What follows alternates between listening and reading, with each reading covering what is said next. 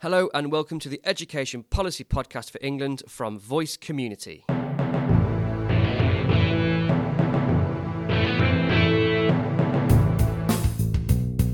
In this episode, we look at climate emergency education, Ofsted and their £24 million. We look at COVID and long COVID and the recent developments. We look at upper pay scale expectations in your working life, and we bust those illness myths.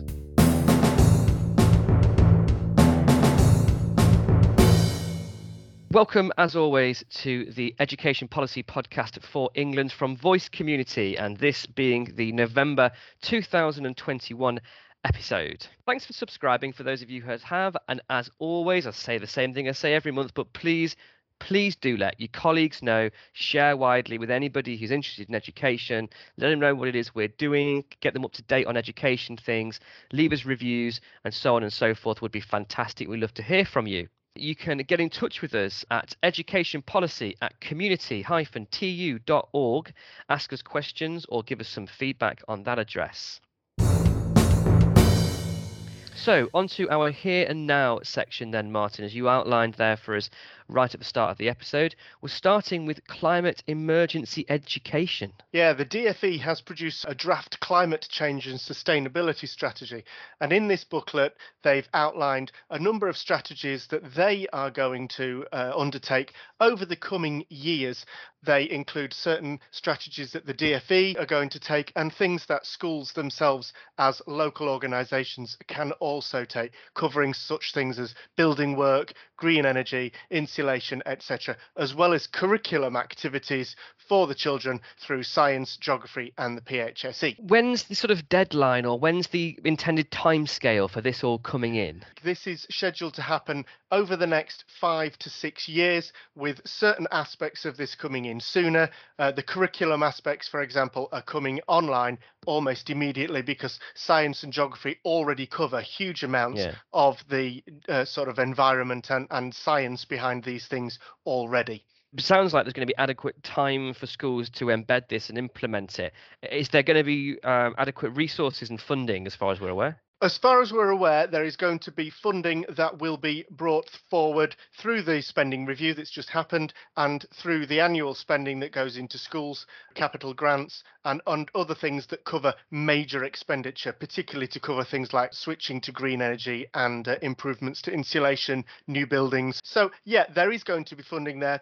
The question, as always, though, will be whether there will be sufficient funding and sufficient time to actually achieve these, what are quite laudable goals. I think we can all have our opinions on whether we think that will be an adequate amount of money and resources or not, but we'll wait and see before we, we will wait and see. Eh? Yeah. Voice Community did put out a statement to say that they supported the aims of this, and as always, we're waiting for more detail more information about the spending. But we hope that there will be something forthcoming there to make this a reality. Okay, so moving on slightly then to Ofsted. Now, I mean, 24 million pounds extra for Ofsted to speed up inspections. Can you explain a bit more for us? I mean, it seems a little bit um, the wrong time to be doing this to me. As a union, we question whether Ofsted needs more money uh, in order to pick up the delay to inspections. We would prefer to see that money better spent by going directly into schools to support the recovery agenda in some way. It, it doesn't matter what assurances Ofsted give, the reality is that by increasing the amount of inspection, that is going to drive stress in an already stressed and overworked workforce. I think what you've said there about it doesn't matter what reassurances they give is actually a really key point on this. You know, I think that Ofsted as a brand within schools is relatively toxic at this point. I think it's a questionable whether it's fit for purpose um, and whether it's actually being used to drive academization as a governmental tool. And so it does seem. Um, it does raise questions, doesn't it, as to why this money now, at a time when schools are still reeling from the first lockdowns, potentially heading towards uh, further measures needing to be put back into schools. Is this really the time to be speeding up inspections and aiding Ofsted to continue this work, which most people question the, the, the effectiveness of anyway? As a union, we issued a statement late last month uh, commenting on this announcement, and we actually said that this displays an arrogant disregard for the profession at a time when schools and colleges, staff and students are struggling to work through poor ventilation, rising levels of infection, and increasing absence. So I wholeheartedly agree with what you've said there, and we are shocked at this announcement. We just can't understand the reasoning behind it, since it's going to take school and college leaders away from their schools because they are the ones who typically act as the Ofsted inspectors rather than leading their own staff and students through the pandemic. And yet, it's unclear what the inspectorate is hoping to achieve by this, since you know they're getting plenty of data through through illness reports, through absence um, data, through assessment data from the reception baseline assessment. So plenty of information is coming through, and we're not quite sure exactly what it is that Ofsted are hoping to achieve by this. No, and, and we know, um, and there's plenty of reports around, and we know obviously from our own members that Ofsted is one of the key factors in in people leaving education. You know, people not wanting to continue either in teaching at all or with their management responsibilities because, and, and I and I quote uh, a member I spoke to recently, I don't want to have to stand in front of Ofsted again mm. and hmm. explain the things that that you know that I'm responsible for. I think there needs to be a serious reflection um, on the part of the government and um, and the inspectorate on Ofsted as to actually their role in education and whether they are fulfilling the role that they purported to at the moment. And of course, we will keep feeding members' views back to Ofsted. We have regular meetings with Ofsted. So please, if you're listening and you've got something that you would like to tell us about, how an Ofsted inspection has gone, how the inspectors treated you, do get in touch. Education policy at community-tu.org. On to COVID then. One day we'll do a podcast where we don't need to mention COVID, but unfortunately that's not today. Omicron, you know, are, are there anything? Um, is there anything you, you we need to be um, we need to be telling our members on this at the moment? Omicron is very much a present risk, and it's important that as members we don't underestimate the power of small actions in combating what could be quite a big thing. There's an awful lot that we don't currently know about this particular variant, and so therefore we must treat it seriously. And by taking small steps, such as increasing social distancing, making sure that there's adequate ventilation in classrooms, regular hand washing, and wearing of face coverings. Um, of course, face coverings are now mandatory in all communal areas anyway. They could have a significant impact in helping to reduce infections among schools and therefore helping us to get to the end of term so that we can enjoy Christmas together. We also need to bear in mind the activities that will be happening over the coming month. Um, and so it may be wise to consider additional measures in order to make sure that some of those activities can still take place safely. Okay, CO2 monitors. Where are we at with those? Are they in all schools yet? So far, the latest news is that 99% of secondary schools and over 80% of primary schools have now got CO2 monitors. The latest news is that this will be concluded by the end of the year and that CO2 monitors are also being sent into early years settings. So that's really good news there as well.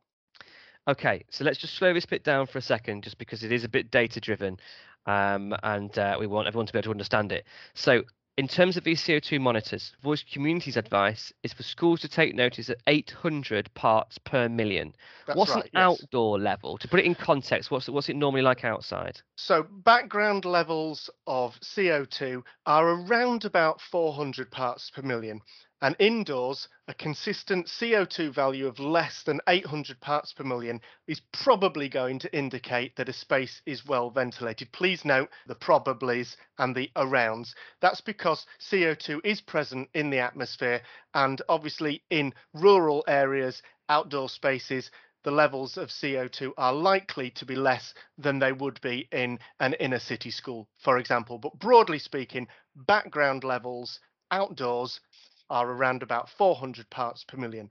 Levels of over 800 parts per million are not necessarily something to be concerned about, but that is an indicator that maybe action needs to be taken and it should be taken soon. Okay, so what we're saying is at 800 parts per million doesn't mean that room is at that point unsafe, but leaving it until such a point when it is unsafe seems a bit daft, doesn't it? Mm. So at that point, start to take some mitigating measures, such as opening a window for how long? At the moment, with the weather as it is, current advice is that if the heating is on indoors, opening a window for around about 20 to 30 minutes um, will allow a significant amount of cold air in simply because of the change in temperatures between the two spaces. So cold air will come in, the hot air will move out, and there will therefore be a change in the air in a, in a relatively short period of time. That goes for regular classrooms, I assume. What about areas where uh, singing or high levels of physical activity, dance, um, PE, whatever else, where they're taking place? Areas such as gymnasiums, that sort of thing, we would recommend a level of below 800 parts per million anyway, simply because the participants using those spaces will obviously be breathing more deeply as well as breathing out more deeply. So there's a greater risk there of increased CO2 levels. Now, it's obviously important for people to look out for any symptoms of uh, higher levels of CO2, particularly perhaps in that 1% of those schools that haven't received the uh, monitors yet. So, what are the symptoms people need to look out for? Worth bearing in mind that these symptoms are not conclusive, we're not medics. And it's also worth pointing out that these symptoms are for particular high levels of CO2. Um, so, things to look out for would be increased headaches, dizziness, confusion, those sorts of things. In terms of prevention measures, then, we know that it is mandatory for uh, everyone to wear masks in communal areas now. Uh, we, would like people to go a little bit further, though, wouldn't we, with, with some prevention measures? You know, I think even though they're not mandatory, there are things that schools can do to try and prevent the spread of COVID. Absolutely we've we've always been supportive of an individual's right to wear a face covering if that's what they feel that they should be doing and we would actively recommend wearing face coverings in those communal areas. And um, if you were to choose to wear a face covering in classroom you know have that conversation with your senior colleagues and that should be fine as long as it doesn't prevent learning from taking place. Other things that the school could consider doing in order to further reduce risk to reintroduce bubbles or one way systems, and again, to reduce the number of visitors and parents onto site. So, where can people go? Where can members or uh, people working in education go to be kept informed on the latest um, changes in education. So for example the masks in communal areas to become mandatory. If that you know if changes like that are going to happen in the future where would people need to go to, to get that up to date information? So the latest information from the department for education can be found on the department for education's website which you can find just by typing into any search engine. Of course they can also look at our website voicetheunion.org.uk and community-tu.org for our statements and updates, which we'll put out as soon as we are aware of them. Okay, we're moving on, but not very far because we're moving on only as far as long COVID. So this is something that's becoming more of an issue we've noticed in terms of uh, member contact to the union over the last few weeks, um, uh, possibly even up to a month. So the first first thing I want us to discuss, Martin, if we can, is are, are, policies appropriate? Now, the policies I'm kind of thinking about here are absence management policies, policies on sick pay, uh, policies on phased returns. It's certainly, in my experience, of the case work I've been dealing with, it would appear and that that they're not that appropriate at this time. But policies can be reviewed, can't they? So this is something that perhaps we should we should be recommending. Yeah, I mean, it's difficult for me to say, and it's, diff- it's impossible for us to say, obviously, wholesale, but it would appear that policies that consider long COVID in the same way as other absences and illnesses are therefore probably missing a trick at the moment. And they, there should probably be some sort of addendum or an appendix which looks at long COVID in a slightly different way we know that the government gave some uh, indication that COVID in general should not be treated in the same way as standard illness. For example, self isolation should not be recorded as illness, and COVID illness might be recorded differently to other illnesses. Both must be recorded, but obviously are not the same thing. COVID illness, so if you actually have COVID itself, can be recorded as sickness and you should be paid sick leave as normal. But there's an awful lot about long COVID as an emerging illness that we just don't know about yet. Lots of people who have long COVID suffer what might be considered a uh, a substantial and a long-term negative effect. It has a, a, sort of a disabling impact upon them. Therefore, it could be considered under the Equality Act, for example. But as yet, there have not been any test cases to see whether long COVID does fall fully under the auspices of the Equality Act. As a disability, you mean? As a disability, absolutely, yeah. I say it again, we're not medics, so it's very difficult for us to hypothesize here, but that it will take time for the medical profession to understand the effects of long COVID and, and the other impairments that it might cause and the effects that it might have on someone's ability to carry out their daily work. I suppose the simplest thing for us to say, perhaps at the moment, whilst we are, as you've rightly pointed out, perhaps um, not as well informed on this as we will be one day in the future, uh, particularly on policies, is that managing these absences, absence management policies are to do with managing the absence and managing the effects of COVID's effect on workers is the important bit here. Um, don't uh, you know? We, our our advice to schools and to members would be not to let it get out of hand. You know, not to let um, these absences or or uh, reduction in work hours and so on and so forth get particularly out of hand. Absolutely. It's always a good idea to have a conversation with your employer, for employers to have conversations with their staff well in advance of things becoming problems. There might be reasonable adjustments that could be made to support you to work um, if you are unable to work all of the time, or there may be adjustments that can be made to allow you to work from home for some of the time. It's also worth pointing out that as well as disability, employers have to be careful to avoid all sorts of discrimination, for example, age or gender. Um, and long COVID has been found, for example, to severely affect older people and people from ethnic minorities. Um, and so in the future, there could be an angle there to look at. Okay, on to the section of the podcast we like to call Your Working Life, which is all about uh, the working life of our members, um, of course, who work in education. This month, we are looking at UPS expectations. So, Martin, first of all, can you give us a brief explanation as to what UPS is and how it differs from perhaps other um, pay point scales? For teachers, UPS stands for the upper pay scale. Teachers who work in maintained schools can be paid on the main scale, which is a six point scale. Following successful performance management can move from that main scale, the main pay scale is the MPS, onto the upper pay scale. And there are three pay points upper pay scale one, upper pay scale two, and upper pay scale three. So you didn't mention there, I notice, a word often used uh, in relation to the UPS, which is threshold. Yes, so upper pay scale is for post threshold teachers. And when it was introduced, there was a uh, fairly bureaucratic process that you had to go through. You had to produce a portfolio of evidence to show that you were meeting or capable of meeting the post threshold standards. And that would be assessed. And if you were successful, you would be moved onto the upper pay scale.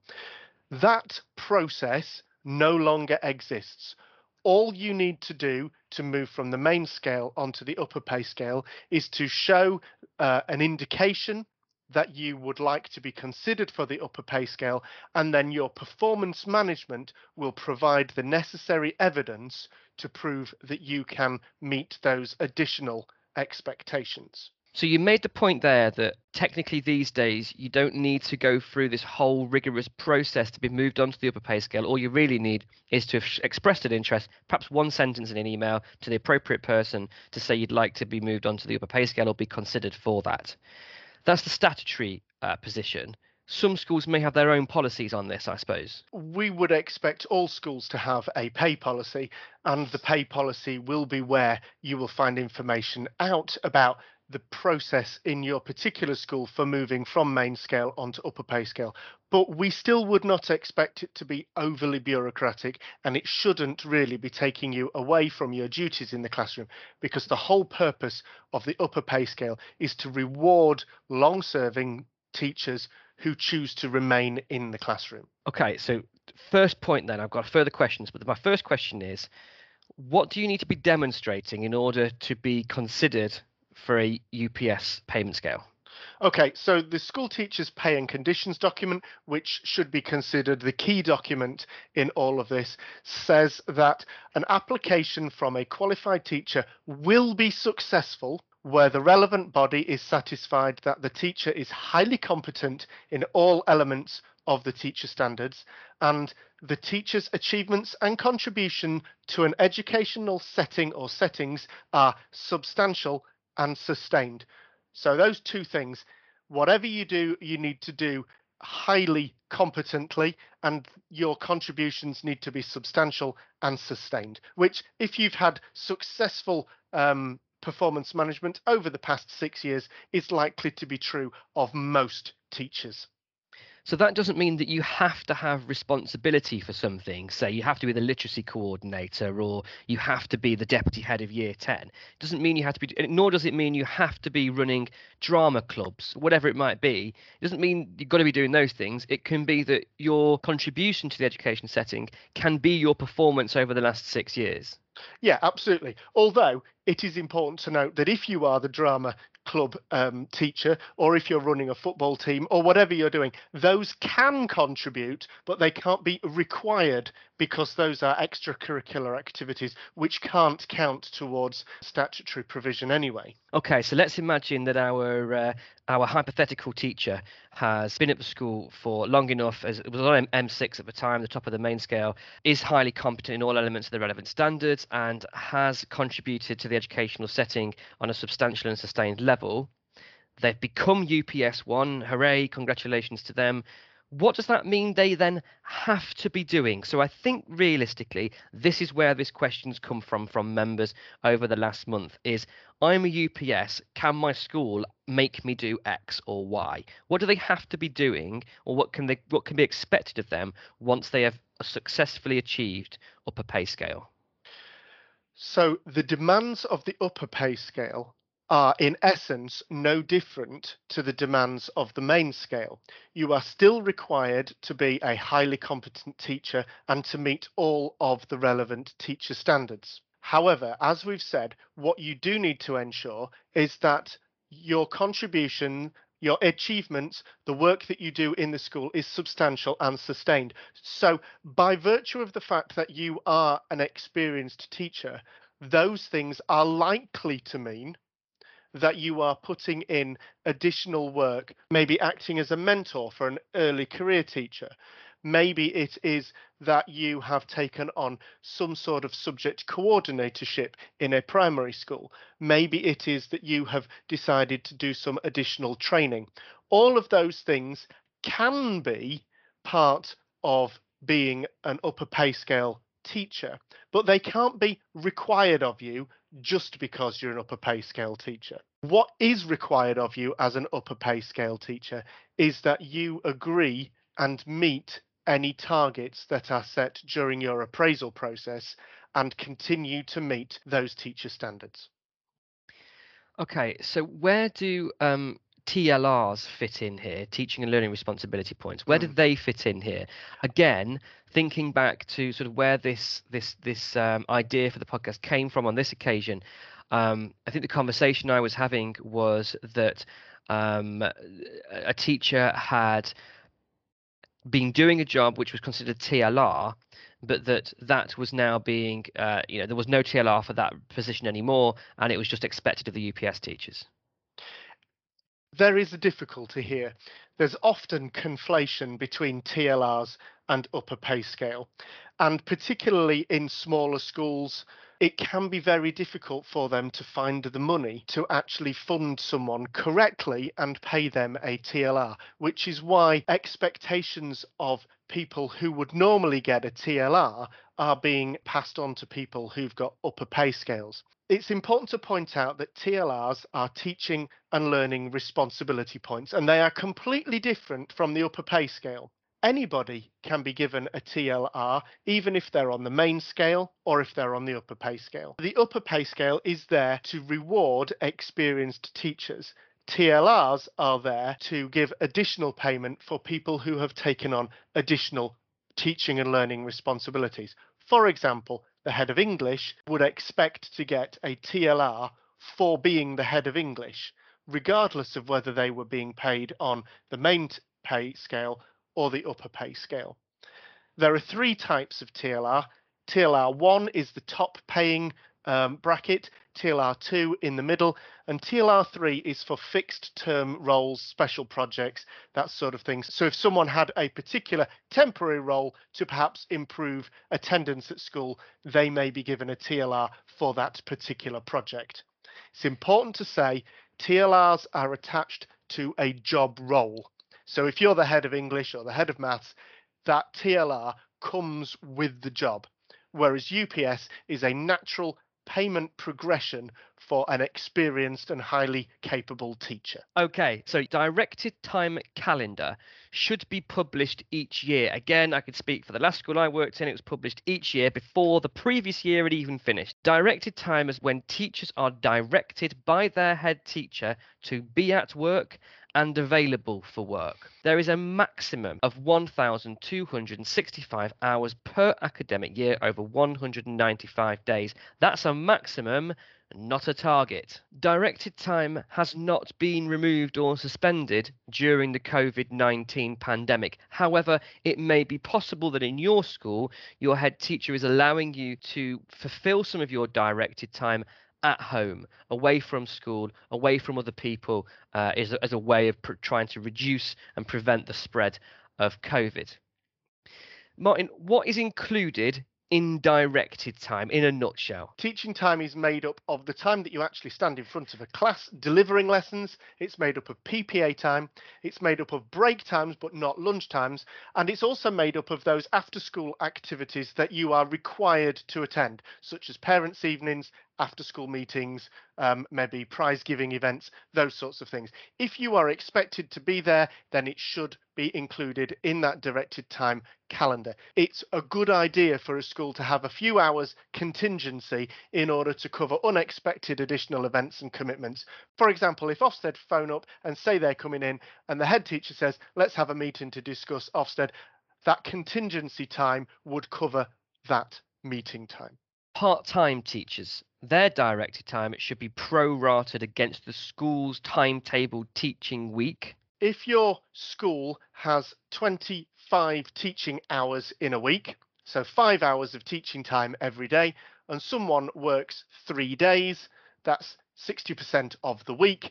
They get paid, obviously, 60% of the full time rate because they're only working for 60% of the time, and they can only be required to work 60% of a full time uh, contract, so only 60% of those 1265 hours. Um, it can be hard to work out part-time hours, uh, but so if you do need some help, you know, after you've asked the leadership at the school for some support, if you're still not sure or you still think they're messing you around, please do get in touch with us. And if you've uh, never seen a directed time calendar or you need any support on this, after having tried and solved it sort of informally uh, with leaders in your school, please do get in touch with us if you need that help. And finally, then, for the November edition of the Policy Podcast for England, we are on to Mythbusters. Boom! Still love it. Okay, we said at the start this is about the duties you are expected to carry out when you're ill. Um, now, we didn't want to confuse people with duties as in break duties and stuff. So here we mean your regular working duties, the things you are expected to be able to do uh, on a normal working day and what the expectation is on you if you're ill.